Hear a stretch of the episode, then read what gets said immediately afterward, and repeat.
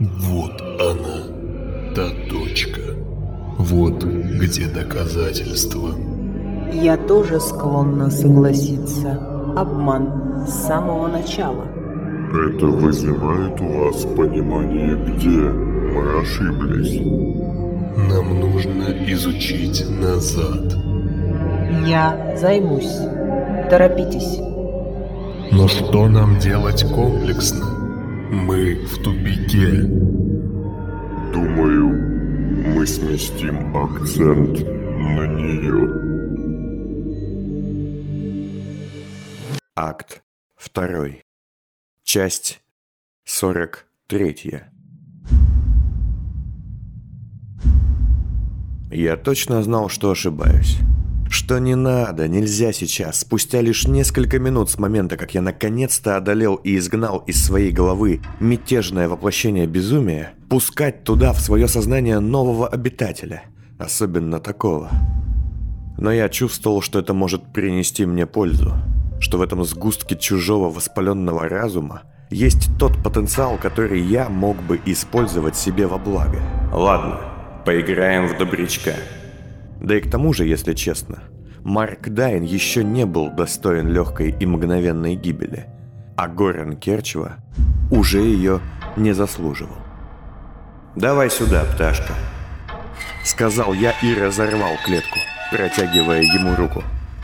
Он сначала отшатнулся назад, прикрывая свое худое и голое тело, а затем робко, словно то ли ребенок, то ли животное, шагнул ближе и взял мою ладонь. И в тот же миг все вокруг треснуло и рассыпалось.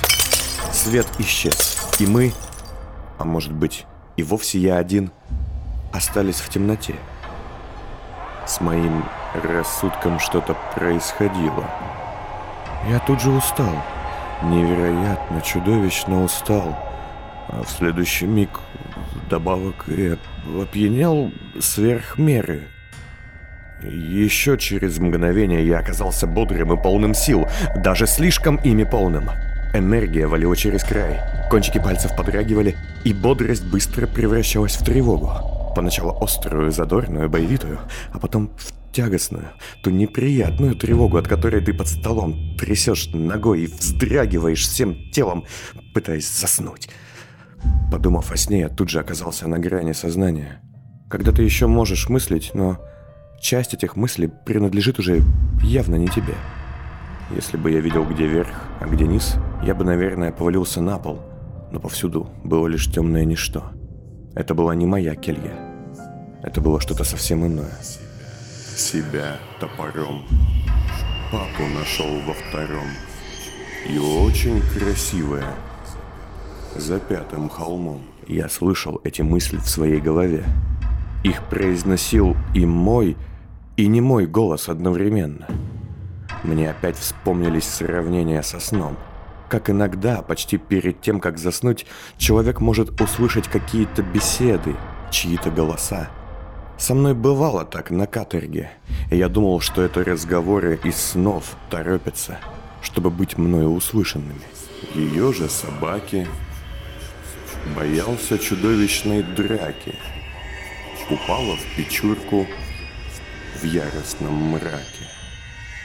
А затем все стихло. Но я был убежден, что мне мало. Мало этих слов, и я точно знал, что слышал чей-то голос, и мой, и не мой, ушами Горена. Настала тишина. Я был в нигде.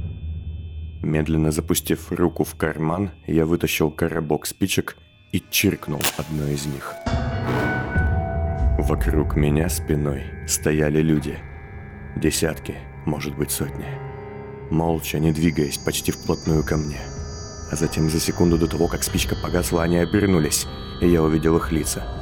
Точнее, не увидел. Кожа, от лба до подбородка, затянутые рты и заросшие глазницы. Под тонким слоем кожи орбиты глаз.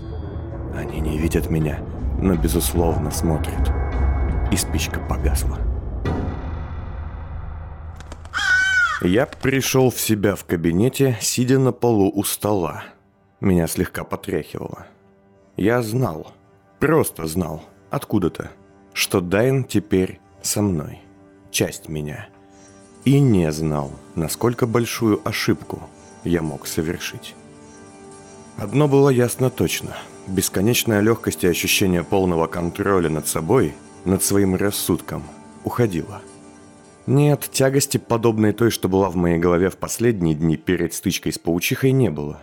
Просто теперь было одно ощущение, которое никогда не даст мне покоя. Ощущение того, что за мной, из глубин моего рассудка, кто-то смотрит. И это было так чуждо и неприятно, что... Из этого тяжкого размышления меня вывела настороженно распушившаяся корона – а также звук приближающихся шаркающих шагов по коридору. А, видимо, здесь все-таки кто-то есть. Я присел за стол, нацепив на лицо и включив свои зеленые очки. Дайн полностью починил их, исправив мелкие повреждения. Только сейчас, увидев все вокруг через их стекла, я понял, что эффект светоусиления, делающий все вокруг чуть менее цветным, но более ярким, напоминает мне морок – Через несколько секунд в дверном проеме появился человек. Это был молодой столичник, судя по всему, слуга или дворецкий. В первые мгновения я даже не заметил в нем особой странности, но вот потом его глаза были закрыты, а рот, напротив, приоткрыт. Из него капала слюна, как у глубоко спящих людей, обильно смачивающих подушку. Он тяжело дышал, но в отличие от действительно спящих людей, этот человек был совсем в ином сне. Корона занервничала и протяжно, испуганно каркнула. Слуга этот тут же повернулся корпусом в сторону стола и двинулся к нам, застонав. Так, наверное, стонут во сне, когда видят самые жуткие видения. «Стоять!» Я поднялся, понимая, что прятаться нет смысла, и направил в его сторону револьвер с глушителем. Слуга, конечно же, ни на миг не замедлился. «Если ты меня слышишь, стой, иначе я тебя убью». Ноль внимания. Ну, воля твоя. Я нажал на спуск. Ой, так, запомнить на будущее. Всегда проверять боезапас. Слуга перевалился через стол и потянулся ко мне своими руками. Пальцы его были скрюченными и конвульсивно дергались. Я выставил вперед свой протез, и он, схватив меня за плащ, зубами со всей силы впился в металл моей кисти. Я услышал, как затрещали его зубы, и как с неприятным скрежетом он деснами прошелся по моим искусственным фалангам. «Ай, твою мать!» — сказал я с омерзением, и, продавив механическими пальцами его челюсть до треска, свернул ему шею. «Извините». Отбросив тело на диван, я уселся на край стола и закурил. Я знаю, Дайан, ты меня слышишь. Ладно, хорошо, Горен. Я надеюсь, ты того стоишь. Позади послушался скрежет камня. Что за балаган тут случился, Марк? Я развернулся, вскидывая оружие, и увидел Вацлава, который вышел из стены. Ох ты, а вы не Марк. Господин Хойт. Я уже смутно знал, как он связан с этим местом. Интересно, откуда? Куски мыслей Горена? Это Велимир? Зачем вы убили мальчика, зеленый? Для начала сядьте, Вацлав. Поговорим. Обещаю, я вам вреда не причиню, если повода не будет.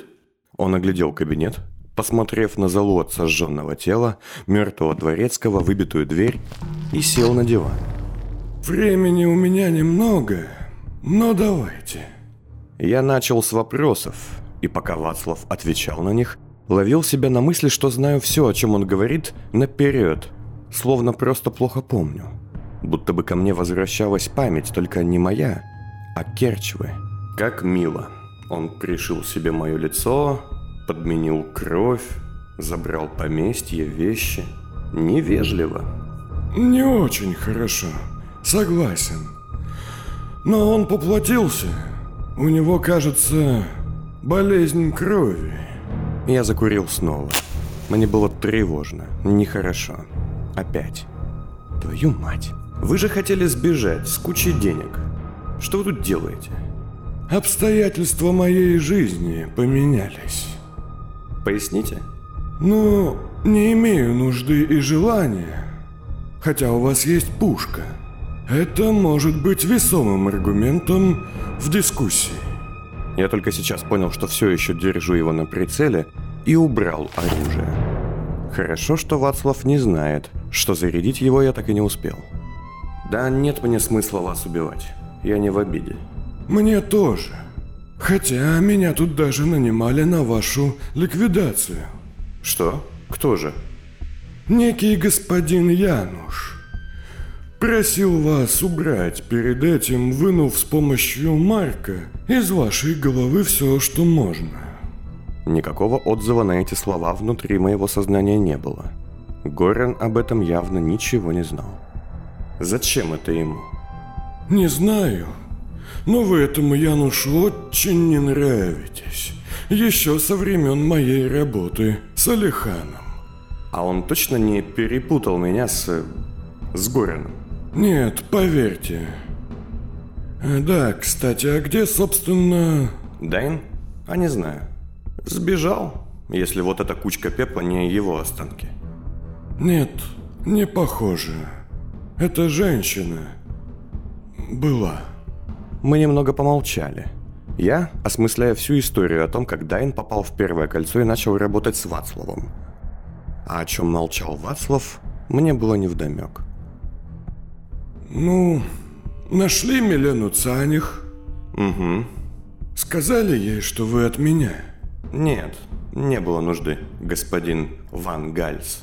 Кстати, Эста Ван Гальс вам не знакома? Что? Он немного изменился в лице. Откуда вы знаете о ней? Да вот недавно познакомился. Очень э, милая барышня. Где? Вацлав встал и сделал шаг ко мне, недоверчиво глядя в стекла моих очков. У местных... Я замолчал, пытаясь понять, стоит ли говорить ему о мятежниках. И вдруг мы оба услышали крик из холла. Бригадир! Эй! Фиц! Ты здесь? Давай ты будешь здесь. Кто это? Это мой человек. Я сделал шаг к двери. Мея, иди сюда. Только осторожно. Расскажите мне о госпоже Ван Гальс. Расскажу, только давайте позже. Через минуту в проеме появилась Мея. В оранжевых очках, что я дал ей перед входом на стекольную фабрику, она производила на меня странное впечатление. Мея – это Вацлав Хойт. Он же много кто. Вацлав – это Мея. Она же просто Мея. Доброй ночи.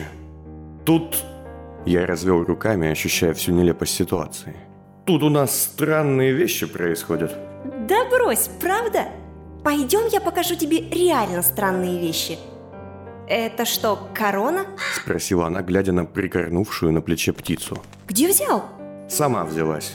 Кстати, поздравь меня. Я избавился от Лукреции. Во всех смыслах. Ого, да ты теперь завидный жених, да, бригадир? Жаль, ненадолго. Почему? Топай-топай. Идите, я тут соберу кое-какие вещички. Мия повела меня по второму этажу и вывела на полностью застекленный балкончик, нависавший над улицей. Площадь перед поместьем была довольно людной. Вот, на. Нравится? Я сначала даже не понял, что не так и куда надо смотреть. А что, собственно... Твою-то мать. Все люди, а их было не меньше нескольких сотен, что находились на площади, были такими же, как недавно убитый мною слуга. И почти все из них шагали в сторону поместья. В расход через задний проход. Согласна. Неплохо сказано, кстати. Ага, спасибо. Бригадир, это что за дичь? Мы в сказку попали? Ну, если в какую-то очень мрачную и жуткую. Я других и не слышала. Так, давай-ка уйдем. Там был потайной ход в кабинете, пошли. Мы поспешили назад, в кабинет. Ты видела, как вся эта жесть началась?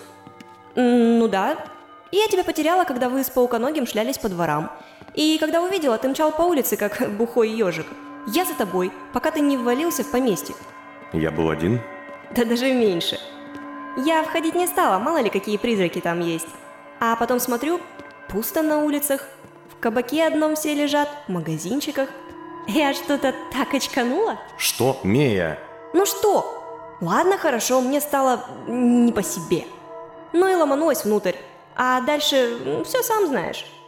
Жесть какая. Сказал я перед тем, как войти в комнату. Кс, Кстати, ты там очень лихо с теми мужиками на заводе стекольном разделалась. Ну, они все смотрели на тебя, и грохот стоял такой, что... Ну, ладно, я крутая, согласна. Можно оставить очки? Да пожалуйста, а зачем тебе? Понравились. Видно все, и я чувствую себя в них просто... Ну, ты понимаешь. Да, понимаю. Слушай, кстати, ты знаешь, где густые клети? Да, это погрузочный район, один из входов-выходов за стенок. А зачем нам туда? Мне письмо пришло, не поверишь. Там, видимо, наша бригада сидит и страдает. Вацлав, к удивлению моему, никуда не делся. Видимо, история об Эсте Ван Гальс его заинтересовала. Ладно, Вацлав, скажите, мы можем выйти, как вы вошли? Через очередной потайной ход. Это безопасно? Думаю, да. А что? Выход затруднен? Там много, очень много, там огромная неожиданность. Ясно. За мной. Он подошел к тому фрагменту стены, из-за которого появился, и положил на него руку. Так, слушать сюда. Там довольно много петлять. Идите след за моей спиной. Не отставать. Ясно. Спустимся вниз, пройдем под старой частью дома и выйдем на соседней улице. В небольшом палисадике. Пошли. Стена отъехала в сторону, и Вацлав шмыгнул внутрь. Мея включила очки, и мы двинулись за ним. Сбежав по каменной старой лестнице, мы несколько раз, сильно пригибаясь под низкими сводами, поворачивали вслед за Вацлавом. Повсюду были старые коробки, выцветшие картины, домашняя утварь, похожая на рухлядь. На углах туннелей там и тут крепились человеческие черепа с датами и словами на чистом слоге на лбах. Прах вам в пах, что это такое? Дом на костях. Штайнхельты всю жизнь были военными. До несменного. У них есть... У них есть право, печать смерти. Тут, в общем, черепа тех, кто их в прошлом оскорблял, и не смог, как это говорится, ответить за базар. Мы почти пришли, кстати. Закончил Вацлав, остановившись перед несколькими уходящими в стену ступенями, когда мы выбрались в достаточно широкую залу подвала. Так, сейчас. В тот же миг позади нас, судя по всему со стороны кабинета, раздался грохот камня. Как так? Да как они узнали? Да это не важно. Вот что с этой дверью? А что с ней? Не знаю, она... Заела, что ли? Дайте мне секунду. Я вытащил свой большой пистолет. Зачем вам это? А вдруг они снаружи стоят? Тот проход они же как-то нашли? Все равно. Даже не думайте палить из этой штуки. Из револьвера с глушителем толку мало, я уже пробовал в широком столе. У этих ребят у них нет болевого шока. А вот с этой штукой большого калибра можно будет сразу парочку положить. Это люди, Понт. Больные. Не мертвецы какие-нибудь из сказочек степных. К тому же на вашу пальбу слетятся светлячки. Может, они нам помогут? Ага. А потом догонят и еще раз помогут. Вы готовы? Возможно, проход закроется очень быстро. Да, Мия. Я обернулся к ней, но она почему-то сидела на полу. Эй, вставай, ты чего расселась? Стой! Погоди. Она слабо подняла руку и тут же ее опустила. Проход позади нас наполнялся хриплыми стонами бредущих спящих. Что не так? Что-то я... Что-то... Дай посидеть. Какой посидеть? Ты чего, опухла? Я стал ее осматривать, но никаких следов ранений не нашел. Тело ее было податливо и безвольно. Так, кажется, все плохо. Придется действовать кардинально. Ладно, все равно, возвращаться сюда я не планировал. Что там? Что-то совсем сломалось. Я открою дверь, только окончательно испортив механизм. Она уйдет в пол и уже не поднимется. Ладно, Мея, вставай. Ты что, ранена? Да нет, замоталась. Обними меня. Так холодно. И кушать. Что? Кушать очень хочется. И она замолчала, уронив голову на грудь. Заснула. Меня охватила тревога, и не целиком моя. Потаенное, подавленное сознание Дайна, спрятанное в глубине моего мозга, затрепетало, как птица в клетке. Дай ей талант. Что? Я слышал его мысли, как воспоминания о своих собственных. Я не знал о соннице ничего, а он понимал многое, и его понимание отразилось эхом в моей голове. Если Мея сейчас заснет совсем, разбудить ее будет уже невозможно. Как ей поможет талант? Вы о чем? Да я не с вами, открывайте. Стоны из прохода приближались. Горан не объяснял мне ничего, он просто знал, о чем говорит. А следом за ним знал я. Хотя он мог врать, понять это было не в моих силах. Может ли быть ложью чистая мысль? Дай ей талант. Я выхватил из кармана колбу с талантом диагноста из панацеи. Внедри ей это. Ввести ей талант, да? Шепот внутри чужих мыслей. Мея быстро уходила во тьму сна. Все, готово. В тот же миг совершенно не вовремя за моей спиной раздался шум, и наполовину стальная, наполовину каменная дверь, ведущая на улицу, ушла в пол. Вот суки! В коридоре, из которого мы пришли, появились первые спящие. Да и за дверью на улице виднелось несколько ходячих больных. Поднимайте ее и на выход. Вацлав проскочил мимо меня, на ходу хватая какую-то стальную палку, в надежде оттеснить наших преследователей назад, в коридор. Зеленый, помогите! Вломившихся внезапно оказалось слишком много. Я поднял ствол, сжимая в другой руке колбу с талантом. Вацлав сдерживал толпу, толкая их назад и невероятно умело разбивая лица кулаком и палкой, но надолго его не хватит. Им не больно, не страшно, они просто спят. Мея тоже спит, и если честно, мне уже начинало казаться, что и я нахожусь в каком-то страшном сне. Осталось лишь осознать свое сновидение и решить, каким будет его исход.